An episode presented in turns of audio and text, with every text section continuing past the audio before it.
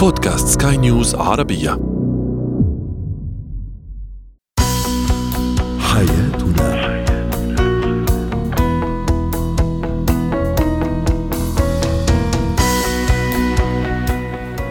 مستمعينا الكرام أهلا بكم معنا إلى حياتنا فضاؤكم اليومي الذي يعنى بشؤون الأسرة وباقي الشؤون الحياتية الأخرى. والذي يمكنكم الاستماع اليه عبر منصة سكاي نيوز عربيه dot com slash podcast وباقي منصات سكاي نيوز عربيه الأخرى. شاركونا أيضا عبر رقم الواتساب 00971 561 6223 معي أنا امال شاب اليوم نتحدث أو سنحاول أن نضيء على أهم الدروس المستفاد منها في السنة الأولى من الزواج بالنسبة للشاب أو الفتاة الزوجة أو الزوج طبعا. أيضا في فقرة زينة الحياة اليوم سنتحدث عن الضريبة التي يدفعها الأبناء جراء اغتراب آبائهم. والعكس صحيح أيضا هل هناك ضريبة يدفعها الآباء؟ وأخيرا كيف نتعامل مع الشخصية المتمردة؟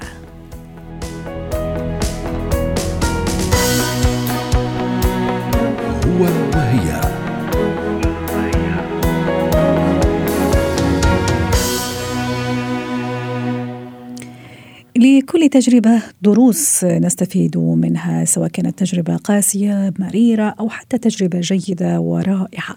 تجربة الزواج أو الدخول في مؤسسة الزواج أكيد الأمر لن يكون كما كان عليه قبل الزواج. في تجارب كثيرة سنمر بها وفي دروس أيضا مستفادة سنمر بها. دعونا نتعرف على هذه الدروس مع دكتورة ريما برجاني استشارية أو الاستشارية النفسية والأسرية ضيفتنا العزيزة من بيروت. يسعد أوقاتك دكتورة ريما.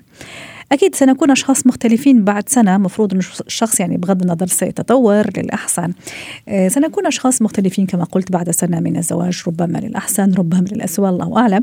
لكن أكيد في دروس سنستفيد منها من السنة أولى زواج. دروس حتى إذا كانت مش كويسة أكيد راح نستثمر فيها حتى نخليها دروس جيدة. آه، ما هي الدروس اللي أنا لازم أيضا أكون مستعدة لها دكتورة ريما كفتاة مقبلة على الزواج أو شاب أيضا مقبل على الزواج؟ حتى تكون إيجابية. صحيح. أول شيء مرحبا للجميع. أهلا وسهلا. اليوم وقت نحكي عن الزواج وخاصة يمكن بتسمحي لي شوي أحكي عن نقطة أساسية. تفضلي. هي التحضير للزواج. شو بعني بالتحضير للزواج؟ يعني إن كان في فترة خطوبة إن كان في فترة تعارف فيها تكون فترة بسيطة صغيرة وفيها تكون فترة طويلة. م. شو بيصير بهيدي الفترة؟ لها حسناتها ولا سيئاتها. سيئات أنه نحن بنعتبر خلص عرفته لهذا الشخص. وخاصة بعتبر حالي إني عرفته من خلال شو؟ من خلال الافكار اللي أنا حطيتها للزواج، مش هيك بوصل على أول سنة زواج لازم على الأكيد دغري تفوت بالنصايح، أول نصيحة بقولها اعتبروا كأنكم هيدا الشخص ما بتعرفوه. أسأل شيء وقت أفوت على زواج أعتبر حالي بعرفه، شو يعني؟ أنا بعتبر لو كنت مع هيدا الشخص 23 ساعة بالنهار من أصل ال 24 ساعة في هيدي الساعة اللي مش متواجد فيها أنا بنفس البيت أنا وياه، شو يعني بنفس البيت؟ يعني أنا اليوم كيف بحب اخفى اي ميل بنتخذ كيف حط شيء سنين بالتواليت. يعني عم أقول لك ديتايات صغيره اللي يكوني أكيد رح يعملوا مشاكل كبيرة بعدين بالزواج. مشان هيك اولا أنا اليوم ما بعرف شيء عن هذا الشخص عم بكتشفه هلأ بالحياة الزوجية. شو يعني الحياة الزوجية؟ يعني المشاركة. أنا اليوم موجود مع نفس الشخص عم بتشارك معه أمور معينة بالحياة بنفس البيت. اليوم نحن ما لازم هالقد نبسطها. هي كتير حلوة. بس هو ما فينا نبسطها بأي معنى؟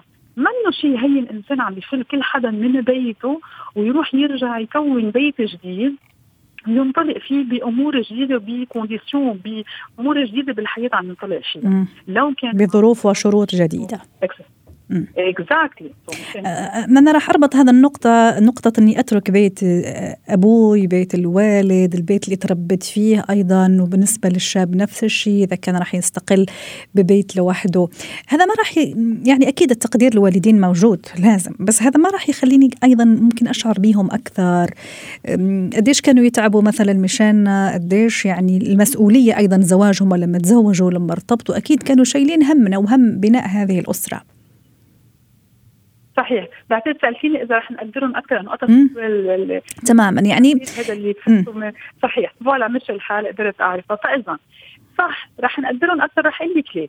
اليوم وقت يجي هيدا الشاب ويحمل مثل ما قلتيها على القد هيدا الشاب اللي ظهر من بيته صارت هلأ المسؤولية عنده.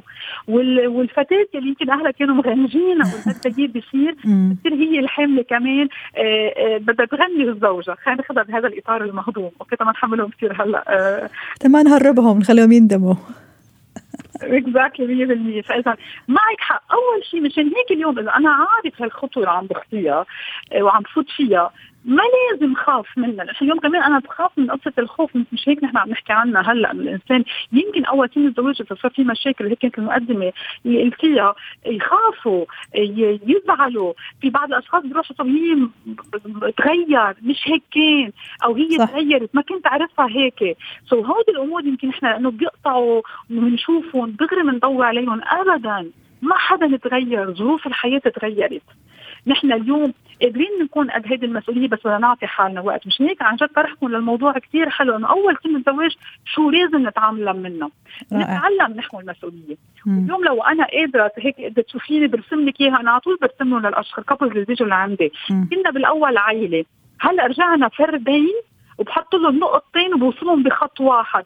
رجعنا هلأ عم نكون عائله عن عم نكون نواة. حياه جديده بمعنى إنه هلأ في شخصين وبس يجوا الأولاد بفرند تراينجل صح. بنبدا عن الجديد والباقي بصير حوالي وهذا أيضا رح يخليني سامحيني دكتورة ريما إني أيضا أوحد نعم. طموحي وأهدافي بعد ما أنا كنت فتاة مستقلة في بيت أهلي عندي أهدافي على قدي ويعني مهما كانت هذه الأهداف كبيرة صغيرة طموحات آه، وهو نفس الشيء. بس يعني أكيد راح تتوحد الأهداف ويتوحد الطموح وزي ما تفضلتي اهتماماتنا وانشغالاتنا راح تكون مفروض تتوحد. وهون بنفوت إذا بدك بقصة ثانية لازم نتعلمها نحن بسنه وسنه اولى زواج. هي كيف نعمل كوميونيكيشن كيف نعبر عن ذاتنا. ولو كنا متفقين أوقات على طروحات نكون ما عم نعرف نعبر عنهم. والأصعب إذا مش متفقين على بعض الأمور اللي هي مش أساسية كيف كمان نعبر عنهم نقدر نعملها؟ يكون عندنا هذا المارجن الحرية باحترام هذه النقطة الثالثة. يعني اليوم أنا جاية من بيئة بتختلف. فقد ما نكون لو من نفس البلد ومن نفس الحي بيئتين مختلفين نحن اليوم ما تربينا بنفس الطريقة. نعرف نعبر عن ذاتنا بأول سنة ونعطي حالنا مجال. يمكن هون أنا كثير عم شدد على هذه النقطة إنه ما خاف وأعطي حالي مجال تعرف أعبر عن حالي ويسمعني الشخص الثاني ويقدر يمشي معي. وهون أكيد أهدافنا الأساسية لازم تكون متفقين عليها وإذا في أمور ثانية مختلفين فيها نعرف نحكي عنها بدون ما تسبب لنا مشاكل. رائع. نقطه نقطة رائعة هذه دكتورة ريما إنه مهما حدثت مشكلات وصعوبات حياتية والا. الدرس اللي نتعلمه إنه عادي هذا ما راح ينقص من من من من مقدار حبي لزوجي أو حب زوجي لي يعني مثقال ذرة يعني. فالأمور مستمرة والحياة مستمرة. اتصور هذا درس كثير مهم لازم يتعلموا يعني الأزواج الجدد. صحيح لأنه نحن اليوم في فرق كثير كبير بين اختلاف ومشكل في كثير بالزواج وخاصة يمكن بأول سنة بنكون بعدنا كلنا هيك عايشين الحب ايتو ما بنعرف نفصل. لا رح يكون في اختلاف بيناتنا بس ممنوع هذا الاختلاف يصير خلاف. أنا بستعملها. ممنوع الخلاف الاختلاف يصير خلاف.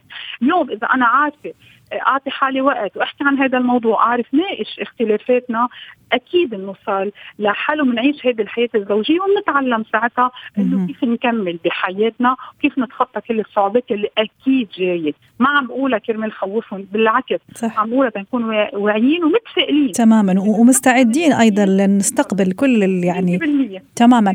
وحتى رابطة زواج ست ريما دكتورة ريما يعني كثير ضروري إني أتعلم أيضا بعد ما أنا كنت سواء أنا يعني كفتاه أو شاب مستقلين.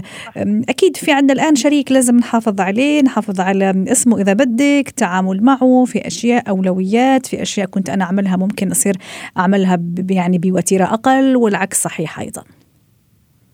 صحيح هون أكيد عم تضوي على قصة بنسميها النضوج بالعلاقات أو النضوج الشخصي. شو يعني؟ نحن اليوم أنا من الأشخاص كثير بيشددوا انه كل إنسان اللي يعيش كل مرحلة من حياته ما يقفي ولا مرحلة لما يوصل على الزواج وندمان أو حاسس حاله مقهور أو في شيء كان لازم بعد بده يعمله مش قادر يعمله. فنقدر نكون عم نعيش الزواج مثل ما هو لازم. مش هيك لازم مراهقة نعيشها للآخر ننطلق بحياتنا نعمل الأمور اللي عملنا نعملها ونوصل على الزواج ناضجين ذهنيا وعاطفيا. فنقدر نكون على قد هذا الزواج. وساعتها بجاوبك على سؤالك إنه أكيد لأنه أنا ما في شيء عندي اسمه تضحية بالزواج ابدا. أصلا مش حلوة الكلمة بقلب الزواج. الزواج هو شيء كثير حلو ليه بدي أكون عم ضحي؟ أنا اليوم أنا بدي أكون موجودة مع هيدا الشريك. يعني مثلا في بعض الأشخاص بحب يكون قال شوي عندهم حياتهم لحالهم من دون الزوج. في يكون عندهم إياها بس نحن اليوم وقت نعيش حياة زوجية يعني أنا اليوم عم شاركه. إذا مش قادر أتشارك مع هذا الزوج الأمور الحلوة يعني اليوم لازم أشتغل على هذا الموضوع. بغض النظر إذا بيكون عندي أنا فسحة هيك حرية صغيرة يكون فيها مع أصدقائي بس بالنسبة لي ما تكون على وقت اللي أنا المفروض أكون فيها بحياتي الزوجية. الموضوع كثير ضيق كثير بينشغل عليه بس انطلاقا من سؤالي نحن اليوم إذا عندي هذا النضوج وليش عم بقدم مع هذه الخطوة قادرة كل هول الأمور أشتغل عليهم ويضل عندي مساحه الحرية اللي بطلبها. رائع، شكرا لك دكتورة ريما بجاني الاستشارية النفسية والأسرية ضيفتنا العزيزة من بيروت. زينة الحياة.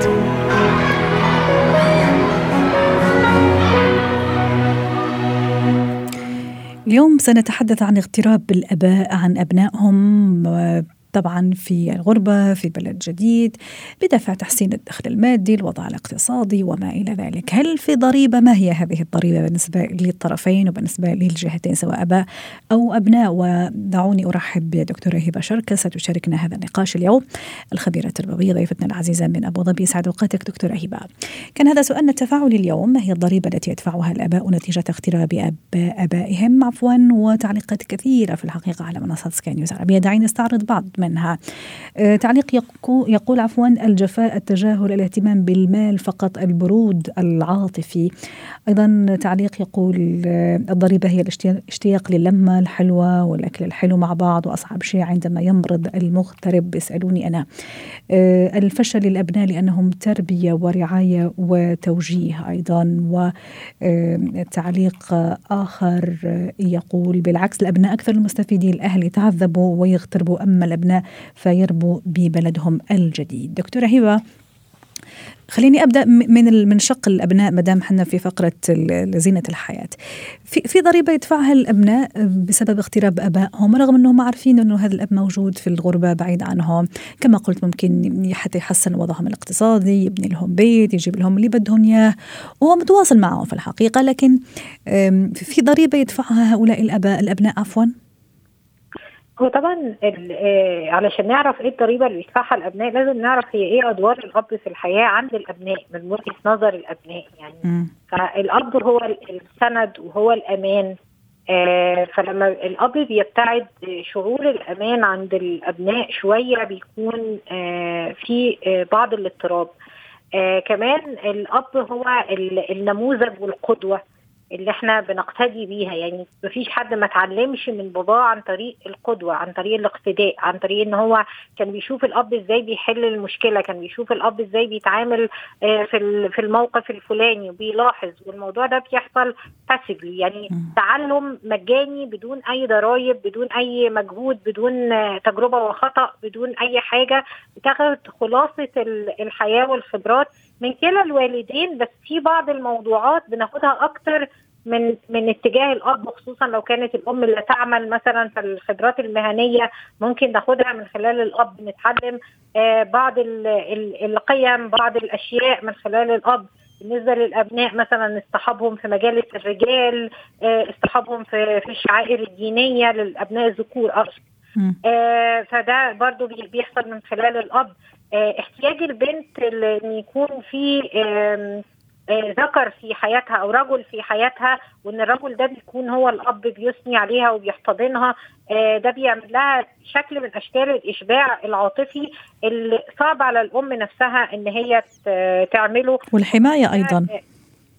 والحماية آه والفخر بالأب. يعني لما بيجي مثلا الأب يحضر حفلة بتاع التخرج أو بيحضر مناسبة مع الأبناء أو بيحضر تمرين حتى لو هو مش مواظب على إن هو يعمل هذه الأشياء بس أكيد شعور الفخر بالأب والعزوة بيه والعز والاعتزاز بيه آه طريقة دلع الأب أو دلال الأب اللي هي بتكون آه فيها شيء من من حتى من تحميل المسؤولية أحيانا. التكامل اللي بيحصل ما بين الأب والأم يعني عارفة ساعات بيبقى في خطط كده بينية ما بين الأب والأم لو حد شد التاني يرخي. فدي بتؤدي إلى توازن نفسي عند عند الأبناء. آه، حتى لو تبادلوا الأدوار وطبعا أنا بنصح إن هم يتبادلوا الأدوار ما يفضلش حد طول الوقت هو بيشد والطرف الثاني بيرخي. الاتزان النفسي اللي بيكون عند الأم واللي بيأثر بشكل مباشر على الأبناء في وجود في غياب الأب بيختل الاتزان ده والأم بتبقى أكتر مضغوطة أو بتبدأ تتكيف على عدم وجوده. آه الولاد وهذه مشكلة التكيف على عدم وجود الأب سواء بالنسبة للأطفال وحتى بالنسبة لزوجه آه. دكتورة هبة أليس كذلك؟ طبعا بيتكيف الأم على غياب الأب فبالتالي بيتحول الأب لضيف.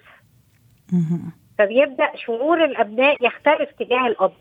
واحيانا لو لو الاب مسافر والطفل صغير والطفل يعني معاش معاه آه، بيعتبره ضيف وكمان أحيانا بيعتبره مرفوض لأنه بيحس بالغيرة منه تجاه أمه. لما بيجي جميل. بيبقى رفضه صح. الطفل ده رافض إن الأب ده يكون موجود وبيقول لأ خلي الراجل ده يطلع بره ويعني دي مشاكل حقيقية واقعية واجهتها وقابلتها عندي في الاستشارات إن بيرفض إن الأب وأكيد دكتورة هبة أكيد أنا متأكدة اللي عم يسمعنا خاصة الآباء يعني المتغربين أكيد ممكن عم يسمعونا بوجع لأنه هم أيضا عندهم هذا الوجع لكن من نوع آخر عنده شيء الهم كبير.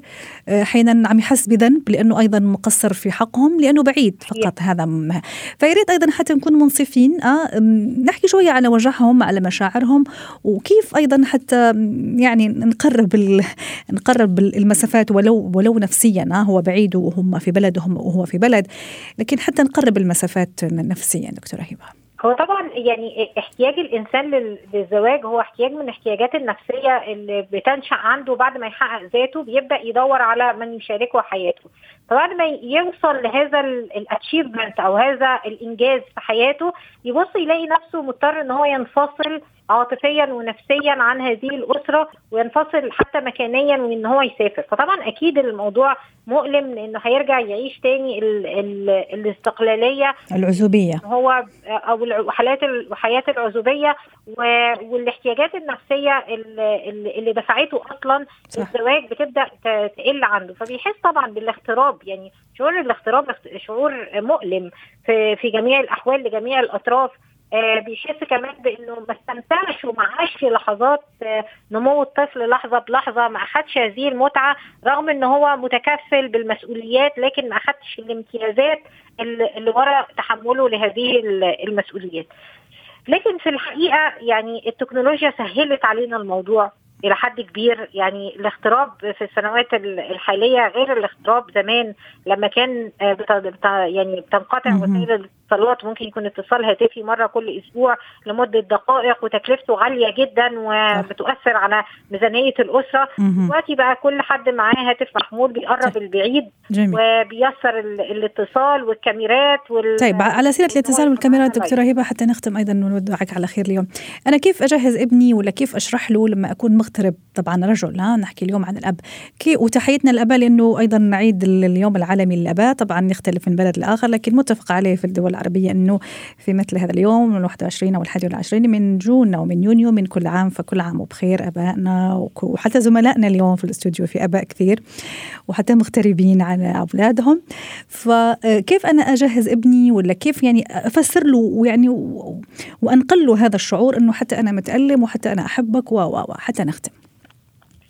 تواصل باستمرار وإن إحنا دايما نعبر يعني برضو الرجال بيبقوا شوية عندهم مشاكل في التعبير عن مشاعرهم. ففكرة إن أنا أعبر عن مشاعري وإن أنا أقول له إن أنت وحشتني وإن أنا مشتاق لك وإن أنا لما أجي هنعمل وهنعمل وهنعمل يعني أبدأ أنقل له أحلامي وطموحاتي لما أشوفه آه هعمل معاه إيه آه وأبدأ أفكر في مشاعري. بلاش ال ال الهروب من المشاعر اللي ممكن بيكون بيعملوا كتير من الاباء علشان يحموا نفسهم من الألم. آه، شعور الاغتراب والالم شوية آه، مع التعبير عن المشاعر أحسن نتائجه أفضل بكثير من نتائج إن الواحد آه، يتوقف عن التعبير عن مشاعره تماما ويبدأ يحصل التبلد والجمود وتبدأ توقعات الأبناء منكم تختلف إن هو الابن مش متوقع إن الأب هيجي وعنده حنين لأن الأب كبت مشاعره وجمدها لدرجة إن هي آه يعني ما ظهرتش للطفل وما وصلتلهوش آه فلا بالعكس عبروا عن نفسكم عبروا عن مشاعركم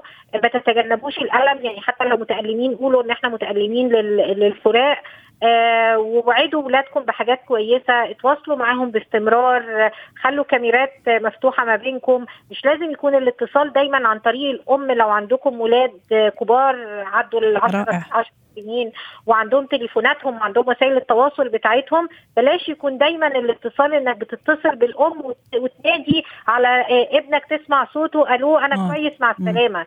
لا يعني اتصال بالابن نفسه لذاته وتمضية وقت آه، مع الابن نفسه بشكل كويس دي حاجات كلها مهمة جدا. عشان تحس إن هو كيان مستقل وله مكانه محددة عند الأب مش مجرد تابع للأم أو وهو كمان الولد يتعود الأم شجعي أبنائك يطلبوا من الأب ويتواصلوا معاه ويتكلموا معاه ويسألوا ويبعتوا له رسائل وصور كلها حاجات ممكن تعزز العلاقة بشكل كبير. شكرا لك دكتورة هبه شركسه ساعتين اليوم بهذه المشاركة.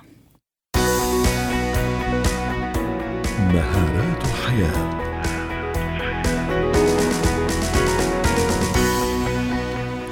اليوم في مهارات الحياة نتحدث عن الشخصية المتمردة. من هي هذه الشخصية وكيف أتعامل معها؟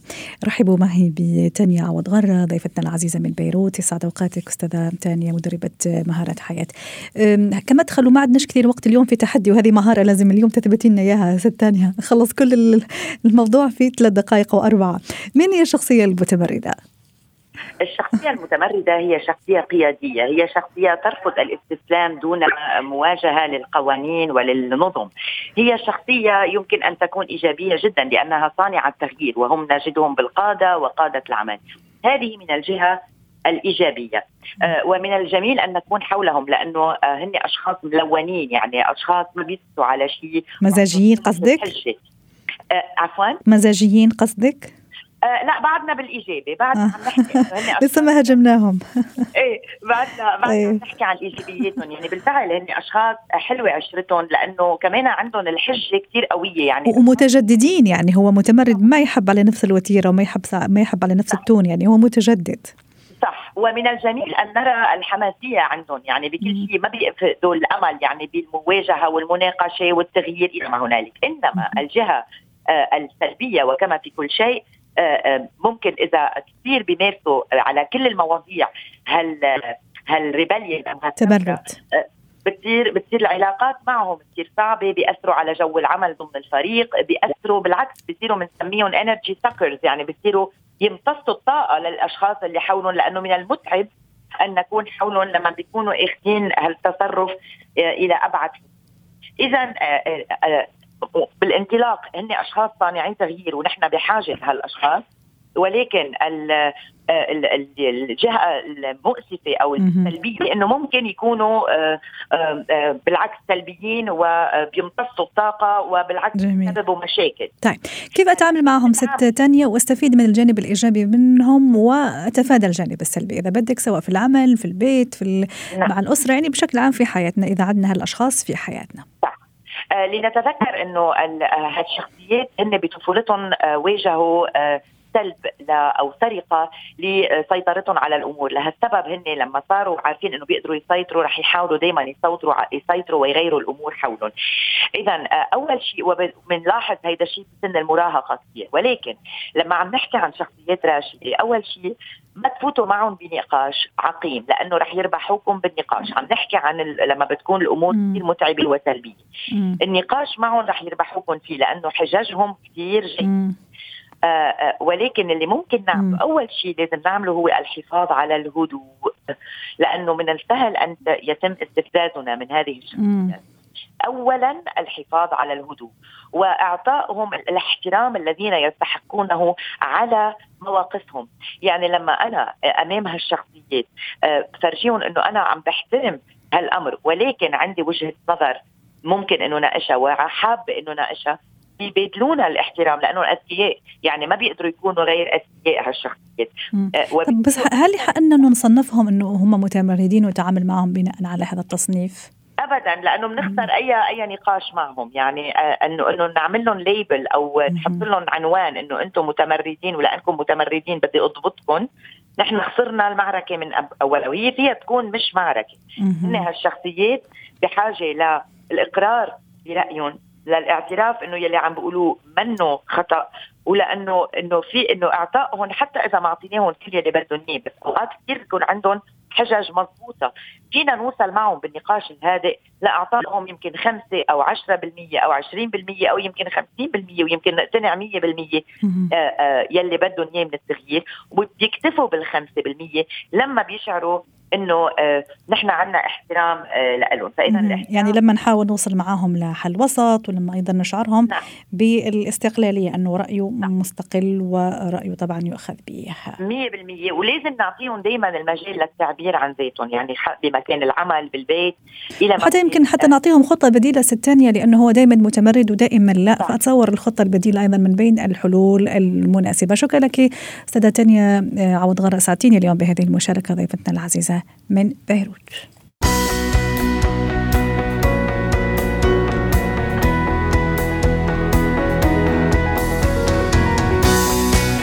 ختام حلقة اليوم من حياتنا. شكرا لكم وإلى اللقاء. حياتي